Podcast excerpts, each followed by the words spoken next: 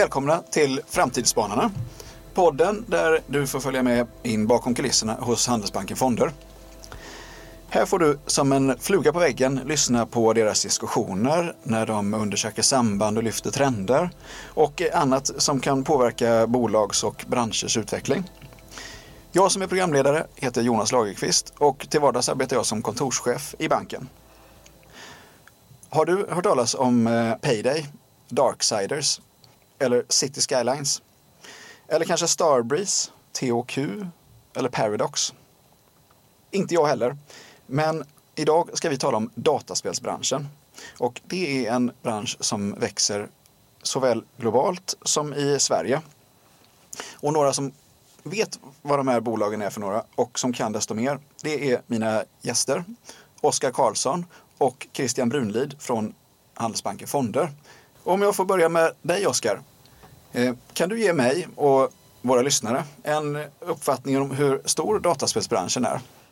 Ja, men det, det, är faktiskt en, en väldigt stor bransch. Det kanske man inte tänker på i första taget. Men eh, globalt så säger man att den omsätter ungefär 115 miljarder dollar. Eh, och då kan man jämföra det med musikindustrin exempelvis som ligger någonstans mellan 15 och 16 miljarder dollar.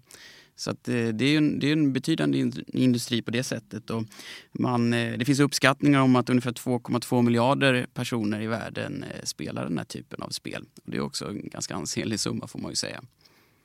Hur ser, hur ser branschen ut i Sverige? Den, den är eh, på stark frammarsch kan man väl säga i Sverige och globalt så är väl svenska bolag någon procent eller något sånt där av den hela, hela marknaden. Men eh, ser man till antalet anställda i Sverige så är det ungefär 5 000 personer som jobbar med, med dataspel på ett eller annat sätt. Och jämför man det eller sätter det i perspektiv med exempelvis Assa Abloy som är ett stort börsnoterat bolag så är det faktiskt fler anställda inom dataspelsbranschen än vad Assa Abloy har i Sverige hur kommer det sig att Sverige har blivit en, en, alltså en, ett, en nation av betydelse inom branschen? Ja, eh, nej det, det, det, kan man alltid filosofera på. Vi, när vi eh, brukar presentera varför vi investerade här och lite hur det har uppkommit så kan man nästan säga att det startade någon gång på 80-talet med de här eh, eh, dator hemma, den här subventionerade datorn som våra föräldrar en gång i tiden fick hem från sina arbeten. Då då. För tittar man många av de här bolagen så är de grundade av, av eh, människor som är i typiskt den åldern att de var kanske 10-12 år någon gång på 80-talet. Eh, började leka med datorn hemma och sen har, har det bara fortsatt. Eh, så den generationen är ju de som står för det här. Så det är mycket den här subventionerade datorn att tacka för när det gäller spelindustrin i Sverige. För det är då möjliggjort det här. Sen är det också så att eh, tar vi eh, utbildning i Sverige så ligger vi långt fram på de här områdena. Så att det, det produceras ju många kan man säga från universitet och högskolor, eh, personer som är duktiga på att programmera eh, kring det här. Det finns också ganska mycket riskkapital, som jag sa, ett par framgångssagor där pengar återinvesteras. Men även att man nu senaste åren har kommit till, eh, till börsen och även får riskkapital den vägen. Då. Sen har vi det... kanske ett eh, väder och klimat också som uppmuntrar att sitta hemma och knåpa på kammaren. Exakt, inte minst, mm. man inte glömma. Jag nämnde ju, nämnde ju några bolag här till, till en början, men eh, det här är bara, det här är bara några och, och, inte ens några av de största alltid. Kan du berätta mer om alltså, vilka bolag som dominerar branschen i Sverige? Ja, det, det, är ju, eh, för ett par år sedan så hade man kanske mest hört talas om, om King och Mojang och möjligtvis Dice. De här blev ju i olika grad eh, uppköpta av stora internationella bolag. Eh, så det är väl kanske de som man tänkte på först. Men sen glädjande nog då så har det tillkommit ja, men en handfull eh, bolag till börsen de senaste åren som, som på något sätt har, har blivit eh, ledande och kunnat ta ledande positioner genom att göra förvärv och så vidare. Och då är det ett flertal bolag bland annat som vi har investerat i då som Paradox Interactive och THQ Nordic och Stillfront och Starbreeze. Eh, så det, det, finns ett, ett helt koppel med, med bolag som faktiskt har vuxit sig ganska stora nu. Mm. Och det som är positivt också, när de kommer till börsen så har de ofta varit ganska små men sen mm. har de då tack vare en värdering som är lite högre än i den onoterade världen kunna vara med och konsolidera. Och det har vi varit med och hjälpt till med att vi varit med i riktade emissioner och liknande mm. som har fått pengar och vuxit sig stora. Plus att de har vuxit organiskt naturligtvis. Mm. Så att det, det, är alltid en sån här, vi vill gärna att, att vi ska behålla bolag i Sverige på börsen och så att de ska växa sig stora. Vi hjälper gärna till. Alltså det finns alltid en nervositet att det ska komma någon och köpa upp dem lite för tidigt skede. Mm. Men i det här fallet, de här du nämnde Oskar, så är de ju alla kvar och vuxit sig verkligen starka nu. Då. Och vi ser mm. fortsatt framåt att det kommer komma ytterligare förvärv från deras sida. Mm. Har de, har de, um, har de här bolagen någonting, någonting gemensamt? I, man tänker på, på produktportfölj till exempel. Christian?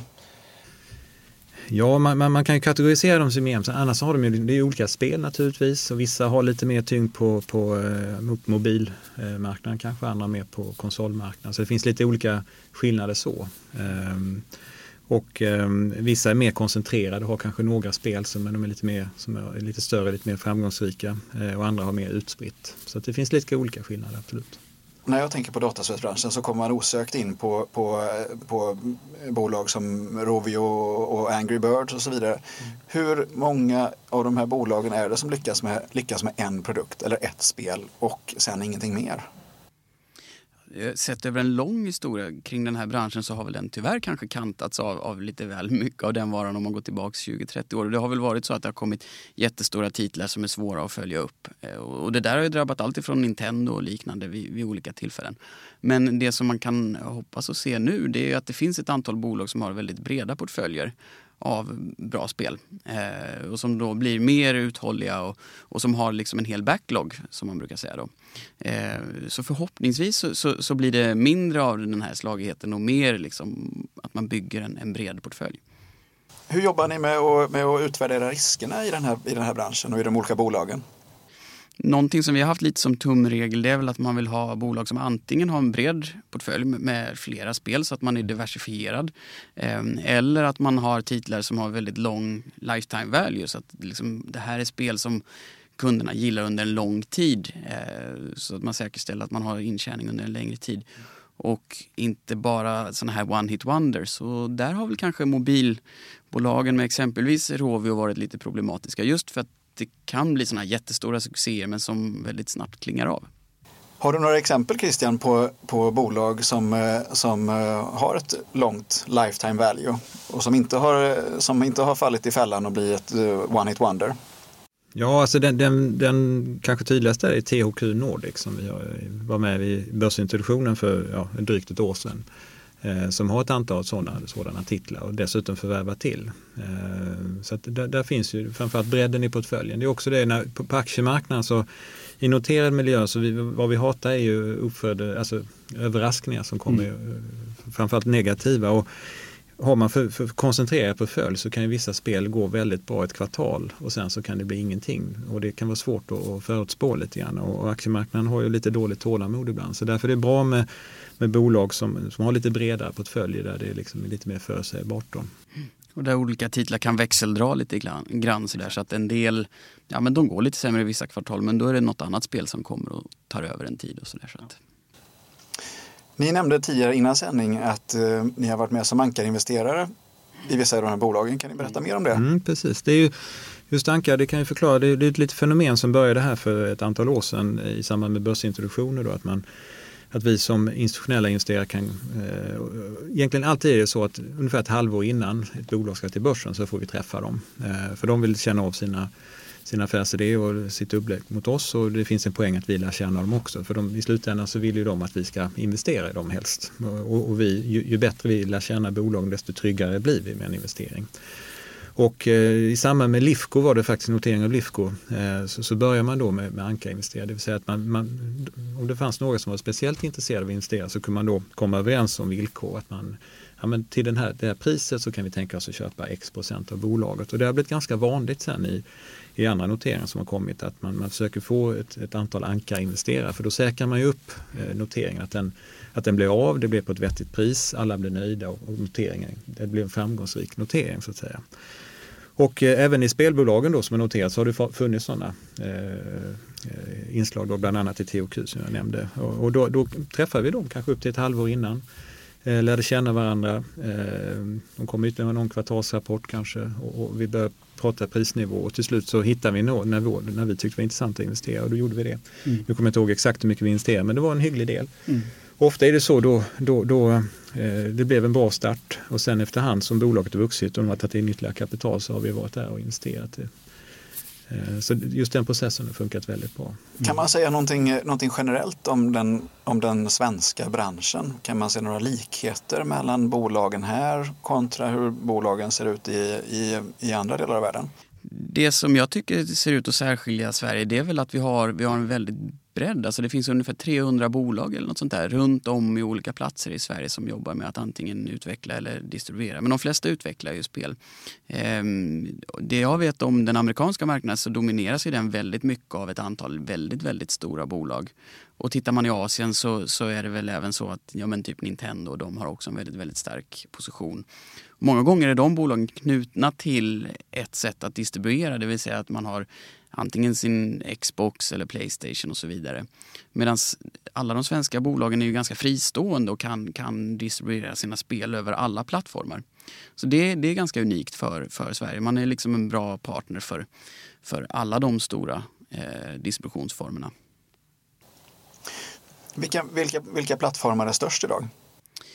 Eh, någonting som har vuxit väldigt mycket på senare år det är, det är ju den här Steam-plattformen. Som är, eh, istället för att man köper ett spel på CD-skiva så kan man spela det via nätet.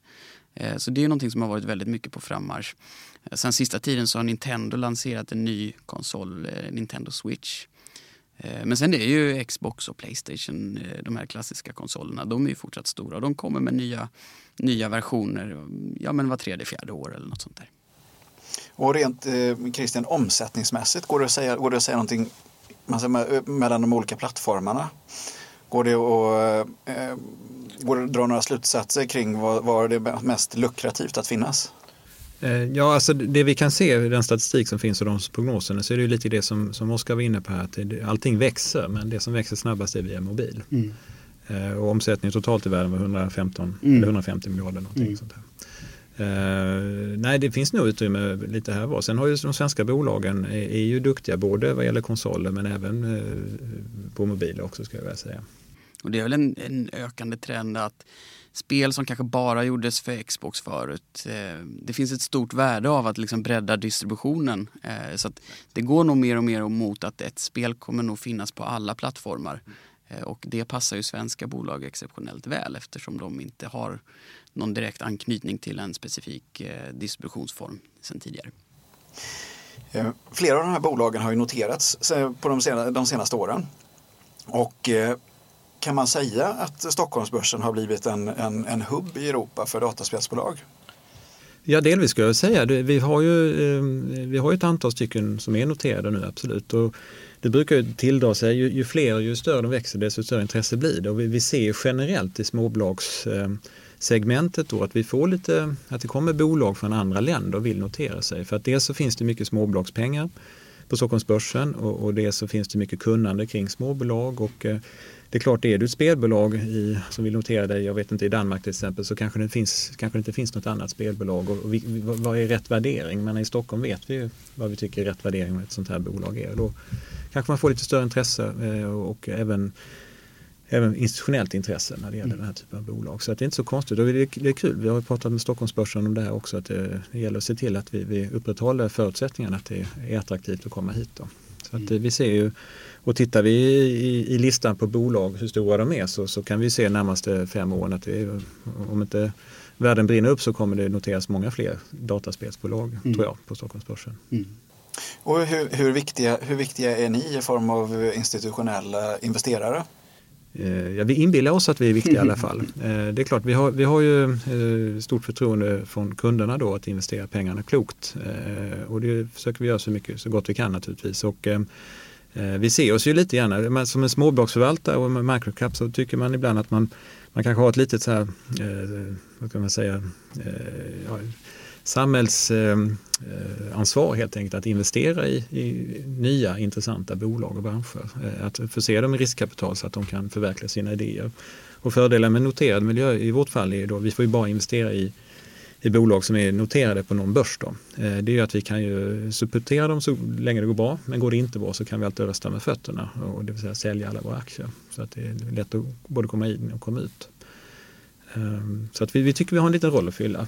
Ehm, sen, sen arbetar vi med andra frågor också. Om, vi, om, det, om det blir så att vi blir en, en, en av de större ägarna i något av de här bolagen så, så verkar vi även eh, via valberedningar och sånt här i de svenska bolagen. Och eh, Handelsbanken Fonder sitter med i 35-40-tal valberedningar. Lite olika bolag och det är klart att eh, då bidrar vi med lite, lite nätverk och, och sådär. Förhoppningsvis se till att styrelse och, och den processen eh, blir, blir så bra som möjligt. Om man, går, om man tittar på, på kundsidan, alltså hur, ehm, kan, man säga, kan man säga någonting om hur eh, betalningsviljan för dataspel utvecklas? Ja, men jag tror det, generellt sett så är den väldigt god och det, och det bottnar väl i att, eh, jag menar, nu är det ju närmare 30 år sedan, sedan eh, Super Mario kom. Liksom. Så det finns ju väldigt många spelare som har kommit upp en bit i ålder och som har bra, bra spending power och tycker att det är kul. Eh, så att på så sätt så, så, är det väl en relativt mogen produkt på så sätt nu och betalningsviljan är ganska god. Eh, och sen så har det ju dykt upp lite nya sätt att ta betalt när man nu kanske släpper nya banor och så vidare i spel så kan man betala i spelen och inte bara när man köper spelet första gången och så vidare. Så eh, dels det att, att marknaden har mognat och, och, spelarna är generellt sett lite äldre och högre spänning power men också det faktum att man har hittat nya sätt att, att ta betalt i spelen. Jag som har barn i, i spelåldern märker också att, de, de, att önska sig spel när man fyller år står ganska högt på agendan. Och nu senast en av, en av grabbarna hade kalas och istället för att få så här presentkort på biobiljetter så fick han presentkort på Steam då, så att mm. man kunde gå in och köpa mm. något spel om man ville. Mm. Så det är lite nytt. Finns det några verkliga innovatörer i, i, i branschen? Eh, alltså egentligen så känns det ju på något sätt som att hela den här branschen består ju av ganska mycket innovatörer som kan ta fram den här typen av spel. Det är ju liksom Ja, men det är lite kreativa konstnärer liksom som, som plockar fram de spelen som folk tycker är väldigt roliga. För det är det det hänger på. Har man inte ett spel som är roligt så, så kommer man inte sälja. Och det viktiga är som sagt att du har roliga spel. Men sen måste du också ha lite, lite affärsmän också, eller kvinnor, som, som kan kommersialisera det här eh, också. Nu har man väl kommit till en punkt där de har tillgång till kapital och kan liksom se vilka typer av affärer man kan göra med de här innovativa spelen. Så att, eh, på så sätt så har det väl kommit till ett stadie där, där många av de här kreativa personerna liksom kan få den distributionen som man har önskat under en längre tid. Hur ser ni, hur ser ni sammantaget på förutsättningarna för branschen i framtiden? Nej, vi tycker det som, som, som vi, sa, vi, letar ju tillväxt när vi investerar och eh, här är ju definitivt en bransch som växer. Mm. Vi tror också Sverige är väl positionerat att, att, äh, att lyckas skapa nya bolag att växa. Nu har de här, vi har några stycken som har blivit tillräckligt stora för att konsolidera, inte bara i Sverige, även utanför Sverige, så det är spännande. Äh, det finns riskkapital här, tror jag också är viktigt. Äh, kluster det lockar till sig. Menar, många av de här bolagen man träffar det är inte bara anställda från Sverige utan de kanske anställer från 25 olika länder. Det är många mm. som söker sig hit som vill jobba på de här bolagen, vilket är positivt. Jag tycker också man ser en del sådana här stora, vad var det nu senast, eller för en tid sedan vi såg det var den här filmen Avatar då, som mm. lägger utveckling av sitt, sitt, sitt spel då i, i Malmö, ett bolag där. Så det är otroligt spännande. Det kommer hit. Vi har bra rykte i Sverige för att producera bra spel och mm. upplevelser. Så man kanske kan, kan att försöka bli kvitt sin känsla av att, eh, av att dataspelsbranschen är någonting nytt. Utan att eh, om jag tolkar det rätt så är det, det, är en, det är en mogen bransch likt många andra.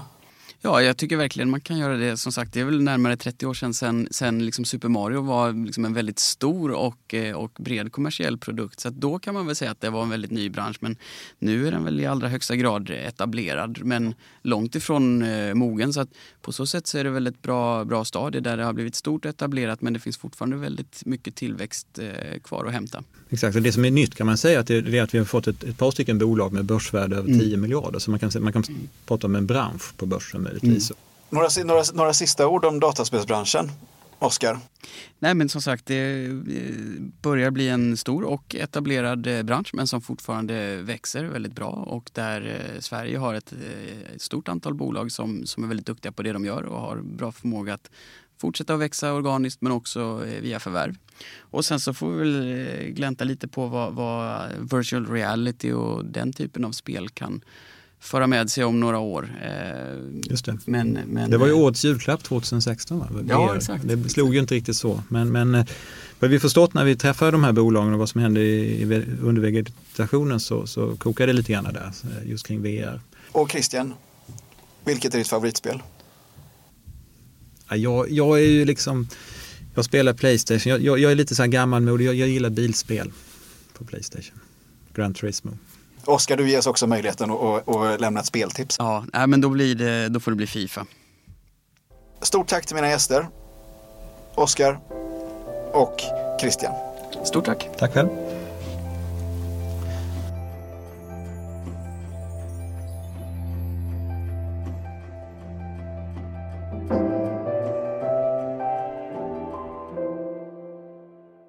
Den information och de uppgifter som lämnas i den här poddsändningen är framtaget av Handelsbanken Fonder och syftar till att ge allmän information och utgör inte ett personligt råd eller en personlig rekommendation. Den investerare som önskar rådgivning anpassad till dennes individuella förhållanden rekommenderas att ha kontakt med sitt Handelsbankskontor. Handelsbanken Fonder reserverar sig för eventuella fel i poddsändningen.